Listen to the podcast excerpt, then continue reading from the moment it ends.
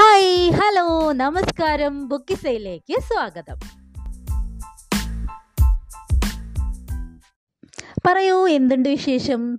എന്ത് വിശേഷം അല്ലേ മഴ മഴ മഴ. അത് തന്നെ വിശേഷം. ഇവിടെയൊക്കെ ഇപ്പോൾ ഇന്ന് കുറച്ച് മഴ കുറവുണ്ട് കേട്ടോ. ചെറിയൊരു വെയിലൊക്കെ ഉണ്ട് ഇനി പെയ്യും എന്ന് പറഞ്ഞ തീവ്ര മഴകളൊന്നും ഉണ്ടാവല്ലേ എന്ന് പ്രാർത്ഥിച്ചിട്ടാണ് ഇന്നത്തെ ബുക്കിസ തുടങ്ങുന്നത് കേട്ടോ. ടി വി ഓൺ ചെയ്താൽ പത്രം ഒന്ന് എടുത്ത് നോക്കിയാൽ കഴിഞ്ഞ രണ്ട് മൂന്ന് ദിവസങ്ങളായിട്ട് നമുക്ക് സങ്കടപ്പെടുത്തുന്ന കാഴ്ചകൾ വേദനിപ്പിക്കുന്ന കാഴ്ചകൾ മാത്രമാണുള്ളത് അല്ലേ? അയ്യോ എന്തു ചെയ്യാം? രണ്ടായിരത്തി പതിനെട്ട് വരെ എനിക്കും ഇതൊക്കെ ഒരു വെറും കാഴ്ച മാത്രമായിരുന്നു കേട്ടോ രണ്ടായിരത്തി പതിനെട്ടിന് ശേഷം ഇത്തരം സംഭവങ്ങളെ ഞാൻ കാണുന്നതിലോ അല്ലെങ്കിൽ അതേക്കുറിച്ച് അറിയുമ്പോൾ എനിക്കുണ്ടാകുന്ന ഒരു ഫീലിങ്സോ വ്യത്യസ്തമാണ് എന്ന് എനിക്ക് തോന്നിയിട്ടുണ്ട്. അതിനെന്താ കാരണം എന്ന് വെച്ചിട്ടുണ്ടെങ്കിൽ രണ്ടായിരത്തി പതിനെട്ടിലെ ആ വെള്ളപ്പൊക്കമാണ്. രണ്ടായിരത്തി പതിനെട്ടിലെ മുൻപുള്ള എനിക്ക് അതായത് കുറേ വർഷങ്ങൾക്ക് പുറകിലേക്ക് പോവാണ്. കുറേ വർഷങ്ങൾക്ക് എന്ന് പറഞ്ഞാൽ ഏതാണ്ട് എന്റെ ചെറിയ കാലത്ത് ഞാനിങ്ങനെ പത്രമൊക്കെ വായിച്ചു തുടങ്ങുന്ന ഒരു കാലഘട്ടത്തിൽ അക്ഷരമൊക്കെ മര്യാദയ്ക്ക് വായിക്കാൻ അറിയാതിരുന്ന ഒരു പ്രായത്തിൽ കേട്ടോ ആ സമയത്തും ഞാൻ പത്രം നോക്കുമായിരുന്നു ഇരുന്ന് വായിക്കാനൊന്നും അറിയില്ല എന്ന് പറഞ്ഞല്ലോ. ചുമ്മാ മറിച്ച് നോക്കുകയൊക്കെ ചെയ്യുമായിരുന്നു അങ്ങനെ മറിച്ച് നോക്കിയും തപ്പിപ്പഴച്ചൊക്കെ വായിക്കുകയൊക്കെ ചെയ്യണ ഒരു കാലത്ത്. അങ്ങനെയാണ് എന്റെ ഓർമ്മ. ആ കാലത്ത് ഏത് പത്രത്തിലാണ് എന്നെനിക്കറിയില്ല ഒരു പത്രത്തിൽ ഞാനൊരു ഫോട്ടോ കണ്ടു. ഏത് പത്രത്തിലാണ് എന്നറിയാതിരിക്കാൻ കാരണം എന്റെ വീട്ടിൽ ഇടയ്ക്കിടയ്ക്ക് പത്രം മാറ്റുമായിരുന്നു. കുറച്ച് കാലം മനോരമ കുറച്ച് കാലം മാധ്യമം കുറച്ച് കാലം മാധ്യ മാതൃഭൂമി അങ്ങനെ അങ്ങനെ മാറി മാറി മാറി എല്ലാ പത്രവും ഇങ്ങനെ മാറി മാറി മാറി വായിക്കുന്ന സ്വഭാവമായിരുന്നു ഞങ്ങൾക്കുണ്ടായിരുന്നത്. ഒരു പത്രവും അവിടെ സ്ഥിരമായിട്ടുണ്ടായിരുന്നില്ല ഇങ്ങനെ എപ്പോഴും പത്രങ്ങൾ മാറ്റുമായിരുന്നു. അതുകൊണ്ട് തന്നെ ഇത് ഞാൻ ഏത് പത്രത്തിലാണ് കണ്ടത് അങ്ങനെ പത്രം ശ്രദ്ധിക്കുകയോ അല്ലെങ്കിൽ ഫോട്ടോഗ്രാഫറെ ശ്രദ്ധിക്കുകയോ ഒന്നും ചെയ്യുന്ന ഒരു സമയമായിരുന്നില്ലല്ലോ അന്ന്. ഇപ്പോഴാണെങ്കിൽ അത് ആരെടുത്ത ഫോട്ടോ എന്നൊക്കെ ഞാൻ നോക്കും. പക്ഷെ അന്നൊന്നും അങ്ങനെ നോക്കില്ലായിരുന്നു കേട്ടോ. ഫോട്ടോ മാത്രമേ നോക്കുള്ളൂ. ആ അപ്പോൾ പറഞ്ഞു വന്നത് അന്ന് ഏതോ പത്രത്തിൽ ഏതാണ് പത്രം എന്ന് എനിക്ക് ഒരു ഓർമ്മയില്ല. അതിന്റെ ലേ ഔട്ടോ അങ്ങനെ ഒന്നും ഓർമ്മയില്ല. ഒന്ന് ഊഹിക്ക ഊഹിക്കാൻ പോലുമുള്ള ഓർമ്മയില്ല. പക്ഷേ ചിത്രം ഞാൻ നന്നായിട്ട് ഓർക്കുന്നുണ്ട്. ഒരു ചിത്രം ഞാൻ കണ്ടത് വെള്ളപ്പൊക്കം ഉണ്ടായിരിക്കുകയാണ്. നിറയെ വെള്ളോട്ടോ. ഒരു ക്ഷേത്രത്തിനകത്തെ സീനാണ് രംഗമാണ്. അതായത് ക്ഷേത്രത്തിനകത്ത് ഏതാണ്ട് പ്രതിഷ്ഠയുടെ തൊട്ടടുത്ത് എന്നുള്ള പോലെ ഒരു വലിയ ബിരിയാണി ചെമ്പൊക്കെ പോലത്തെ ഒരു പാത്രത്തിനകത്ത് ഒരാൾ കയറിയിരിക്കുന്നു. എന്നിട്ട് അയാൾ ക്ഷേത്രത്തിലേക്ക് നോക്കി തൊഴുന്നതിന്റെ ഒരു ഫോട്ടോയായിരുന്നു. ഈ ഫോട്ടോയ്ക്ക് ഇപ്പം എന്താ ഇതിന് മാത്രം പ്രത്യേകത എന്ന് ചോദിക്കാം? അല്ലെങ്കിൽ ഇതിനേക്കാളും ഭീകരമായ കുറേ അവാർഡൊക്കെ കിട്ടിയ എത്രയോ ഫോട്ടോസ് പിന്നീട് ഈ ഞാൻ തന്നെയും കണ്ടിട്ടുണ്ട്. നമുക്ക് എത്രയോ ഫോ എത്രയോ ഫോട്ടോകൾ അങ്ങനെ വന്നിട്ടുണ്ട് അല്ലേ പത്രങ്ങളിലൊക്കെ പിന്നീട് വെള്ളപ്പൊക്കങ്ങളൊക്കെ വെള്ളപ്പൊക്കം ഉണ്ടായപ്പോഴൊക്കെ ഒരുപാട് ചിത്രങ്ങൾ നമ്മളെ വേദനിപ്പിക്കുന്നതും ഒക്കെ ആയത് കണ്ടിട്ടുണ്ടാവും. ഇതേ രൂപത്തിലുള്ള അല്ലെങ്കിൽ ഇതുപോലെ ക്ഷേത്രത്തിനകത്തൊക്കെയുള്ള പിന്നെയും ഫോട്ടോകൾ ഫോട്ടോ ഒക്കെ വന്നിട്ടുള്ളത് ഞാനും കണ്ടിട്ടുണ്ട്. പക്ഷേ ഈ ഫോട്ടോ എന്തുകൊണ്ടോ എന്റെ മനസ്സിൽ വല്ലാതെ ആഴത്തിൽ പതിഞ്ഞിരുന്നു. ആ പ്രാർത്ഥിക്കുന്ന ആളുടെ കണ്ണിലെ ദയനീയതയോ അല്ലെങ്കിൽ അയാളുടെ കണ്ണിൽ അപ്പോഴുണ്ടായിരുന്ന ഒരു ഭാവമൊക്കെ ഉണ്ടാവുമല്ലോ. അങ്ങനെ എന്തെങ്കിലും ആണോ എന്റെ മനസ്സിൽ പതിഞ്ഞതെന്ന് എനിക്കറിയില്ല. ഞാൻ എപ്പോഴും ആലോചിക്കാറുണ്ട് ആരായിരിക്കും ആ ഫോട്ടോ എടുത്തിട്ടുണ്ടാവുക? അല്ലെങ്കിൽ ഏത് ക്ഷേത്രത്തിലെ ആയിരിക്കും ആ സംഭവം? എന്നൊക്കെ. പിന്നീട് കുറേ കാലങ്ങൾക്ക് ശേഷം ഒരു പക്ഷേ ഇപ്പം നമ്മുടെ വെള്ളപ്പൊക്കം ഉണ്ടായ സമയത്തും ഏതാണ്ട് അതേപോലത്തെ ഫോട്ടോ ഞാൻ കണ്ടിട്ടുണ്ട്. ഏതാണ്ട് ഇതേപോലത്തെ. പക്ഷെ അതിനൊന്നും എനിക്ക് അത് ശ്രദ്ധിച്ച പോലെ അതായത് അന്ന് ആ ഫോട്ടോ ശ്രദ്ധിച്ച പോലെ ഞാൻ ഈ ഫോട്ടോയൊന്നും ശ്രദ്ധിച്ചിട്ടില്ല കേട്ടോ. ഇത് അന്നത്തെ പോലത്തെ ഒരു ഫോട്ടോയാണല്ലോ എന്ന് ആലോചിച്ചു എന്നല്ലാതെ. പക്ഷെ ആ ഫോട്ടോ അത്ര ആഴത്തിൽ എന്റെ മനസ്സിൽ പതിഞ്ഞിരുന്നു. ആ ഫോട്ടോയെ ഞാൻ ഇഷ്ടത്തോടെ അല്ലെങ്കിൽ കൗതുകത്തോടെയാണോ അല്ലെങ്കിൽ വേദനയോടെയാണോ എങ്ങനെയാണ് കണ്ടത് എന്ന് ഇന്നും എനിക്കറിയില്ല. ഒരല്പം കൗതുകം എന്റെ ഉള്ളിൽ ഉണ്ടാകാതിരുന്നില്ല എന്നാണ് ആലോചിക്കുമ്പോൾ എനിക്ക് മനസ്സിലാകുന്നത് കേട്ടോ. അപ്പോൾ എല്ലാ വെള്ളപ്പൊക്കം മഴക്കാലം വരുമ്പോഴും വെള്ളപ്പൊക്കം സംബന്ധിച്ച വാർത്തകൾ കേൾക്കുമ്പോഴൊക്കെ എന്റെ മനസ്സിലേക്ക് ഈ ചിത്രം കടന്നു വരും. ഈ ചിത്രത്തെ വെല്ലുന്ന മറ്റൊരു ചിത്രമുണ്ടോ പത്രത്തിൽ എന്ന് ഞാൻ പറഞ്ഞല്ലോ. പിന്നീട് ഒരുപാട് ചിത്രങ്ങൾ നല്ല ചിത്രങ്ങൾ ഉണ്ടായിട്ടുണ്ടാവും എന്താ ഈ ചിത്രത്തിന് പ്രത്യേകത എന്ന് ചോദിക്കാം. പക്ഷെ ഈ ചിത്രം പോലെ ബാക്കി വന്ന അത്ര ഗംഭീര ചിത്രങ്ങളൊന്നും എന്റെ മനസ്സിലേക്ക് വന്നില്ല എന്നുള്ളതാണ് വാസ്തവം.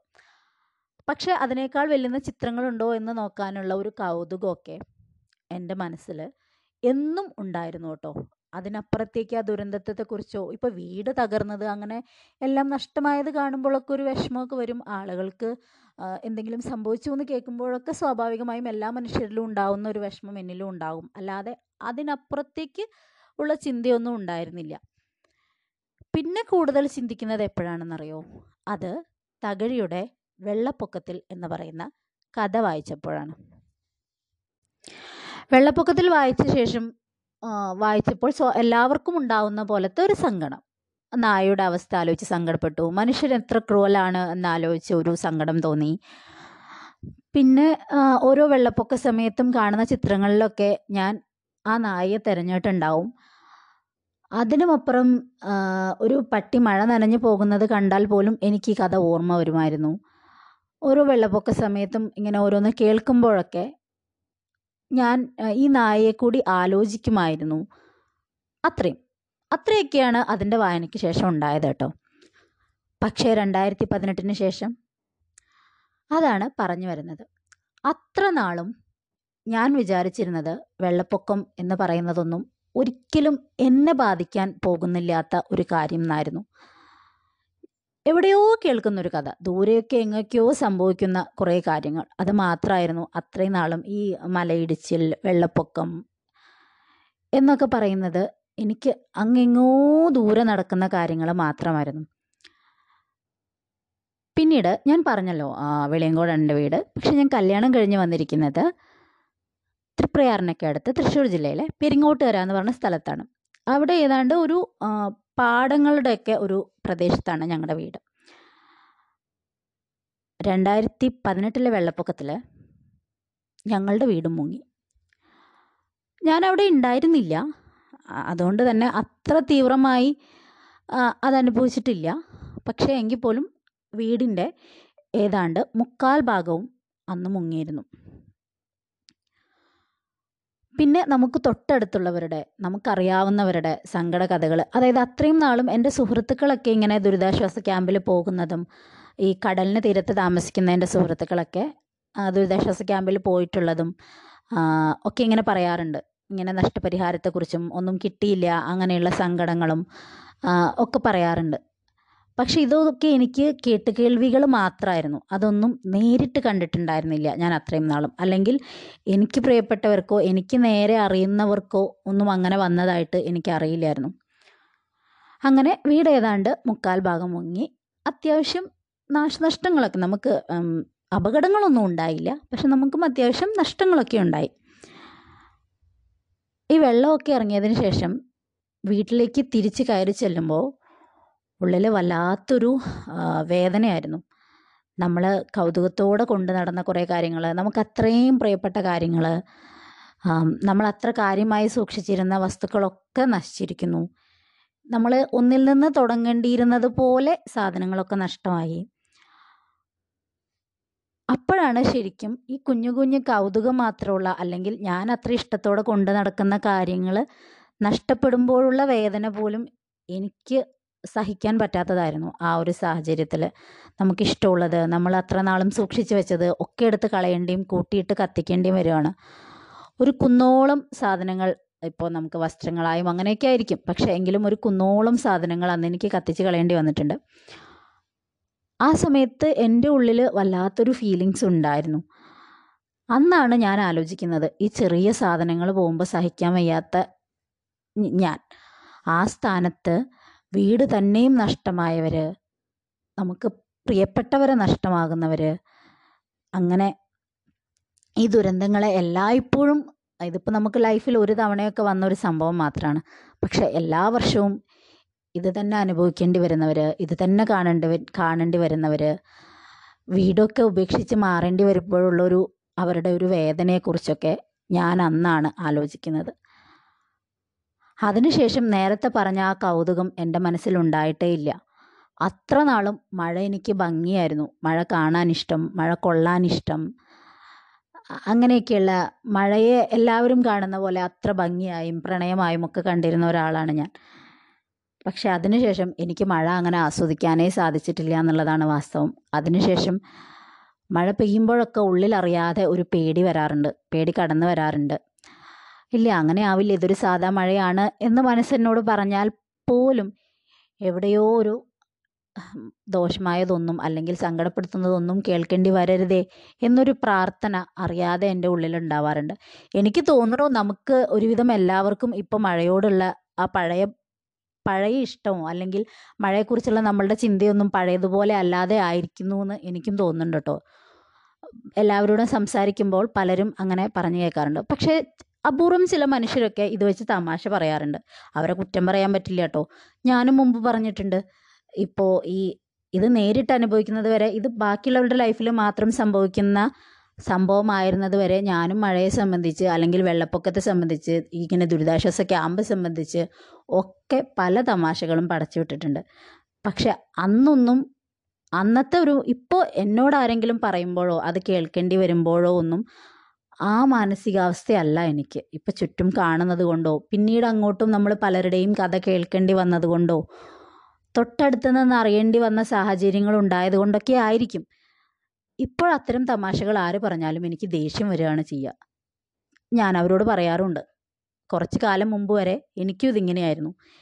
ഇപ്പം പക്ഷേ എനിക്കത് സാധിക്കാറില്ല. വെറുതെ ഓരോന്ന് പറയാൻ നിൽക്കണ്ട ഇതൊക്കെ ആർക്കും എപ്പോൾ വേണമെങ്കിലും വരാട്ടോ എന്ന് അങ്ങനെയുള്ള ചിന്ത എനിക്ക് മാറി എന്നുള്ളതാണ്. പറഞ്ഞ് നമ്മൾ കാട് പക്ഷെ ഈ സംഭവത്തിന് ശേഷം ഞാൻ വെള്ളപ്പൊക്കത്തിൽ ഒരിക്കൽ കൂടെ ഇന്നൊന്ന് വായിച്ചു. വായിക്കണം എന്ന് കരുതി വായിച്ചതല്ല. പക്ഷെ ഒരിക്കൽ കൂടെ വായി കയ്യിൽ കിട്ടിയപ്പോൾ ഒന്ന് വായിച്ചു.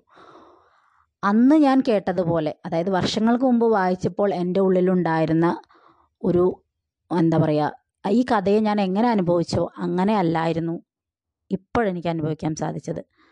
സത്യമായും കരച്ചിലടക്കാൻ പാടുപെടുന്ന ഒരു മനസ്സ് ഇപ്പോൾ വീണ്ടും വെള്ളപ്പൊക്കത്തിൽ വായിക്കുമ്പോൾ എനിക്കുണ്ടായിരുന്നു. നമുക്ക് വിങ്ങിപ്പൊട്ടി പോവാന്ന് പറയില്ലേ? അങ്ങനെ സങ്കടം വന്നതുകൊണ്ട്. പിന്നെയും പിന്നെയും വായിച്ച് എന്തിനാണ് എന്ന് എനിക്കറിയില്ല. പിന്നെയും പിന്നെയും വെള്ളപ്പൊക്കത്തിൽ വായിച്ച് കരഞ്ഞിട്ടുണ്ട് ഞാൻ. മുതൽ കൊടുങ്കാറ്റിന്റെ അലർച്ചയും തവളകളുടെയും തുടിക്കുന്ന അലയുടെ ശബ്ദവും അല്ലാതൊന്നും കേൾപ്പാനില്ല. അവിടമൊക്കെ നിശബ്ദം.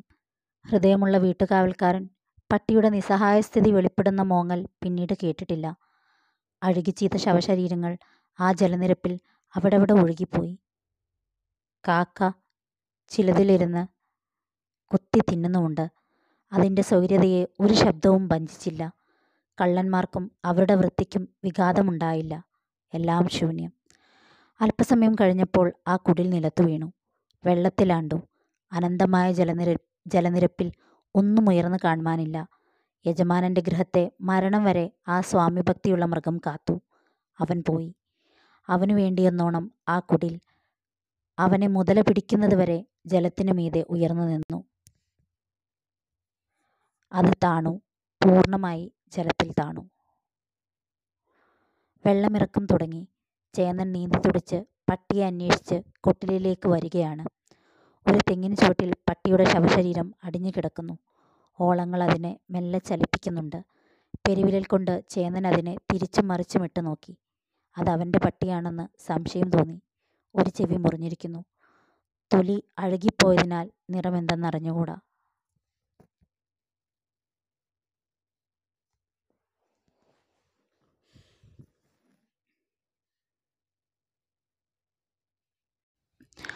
രണ്ടാമത് വെള്ളപ്പൊക്കത്തിൽ വായിച്ചപ്പോൾ അല്ലെങ്കിൽ ഇപ്പോൾ ഈ അടുത്ത കാലത്ത് വീണ്ടും വായിക്കുമ്പോൾ എന്റെ ഉള്ളിലുണ്ടാവുന്ന ആ ഒരു വ്യത്യാസം മുമ്പ് അനുഭവിച്ചതുപോലെയുള്ളൊരു മാനസികാവസ്ഥയിലൂടെ അല്ല കടന്നു പോകുന്നത് അതിനെ ശരിക്കും അത്ഭുതപ്പെടുത്തിയിട്ടുണ്ട് കേട്ടോ ഒരു പക്ഷേ അനുഭവവേദ്യമാകുന്നത് അല്ലെങ്കിൽ നമുക്ക് കുറച്ചുകൂടെ അടുത്ത് ആ കഥയോട് നിൽക്കുമ്പോൾ ഉണ്ടാകുന്ന വ്യത്യാസമായിരിക്കാം. എനിക്കറിയാം വെള്ളപ്പൊക്കത്തിലൊന്നും വായിക്കാത്ത ആരും തന്നെ ഉണ്ടാവാൻ സാധ്യതയില്ല എന്ന്. അതുകൊണ്ട് അതേക്കുറിച്ച് കൂടുതൽ പറയുന്നില്ല. കൂടുതൽ ദുരന്തങ്ങളൊന്നും കേൾക്കേണ്ടി വരരുതേ സങ്കടപ്പെടുത്തുന്ന കാഴ്ചകളൊന്നും കാണേണ്ടി വരരുതേ എന്ന പ്രാർത്ഥനയോടുകൂടി ഇന്നത്തെ ബുക്കിസ ഇവിടെ അവസാനിപ്പിക്കുന്നു. നന്ദി നമസ്കാരം.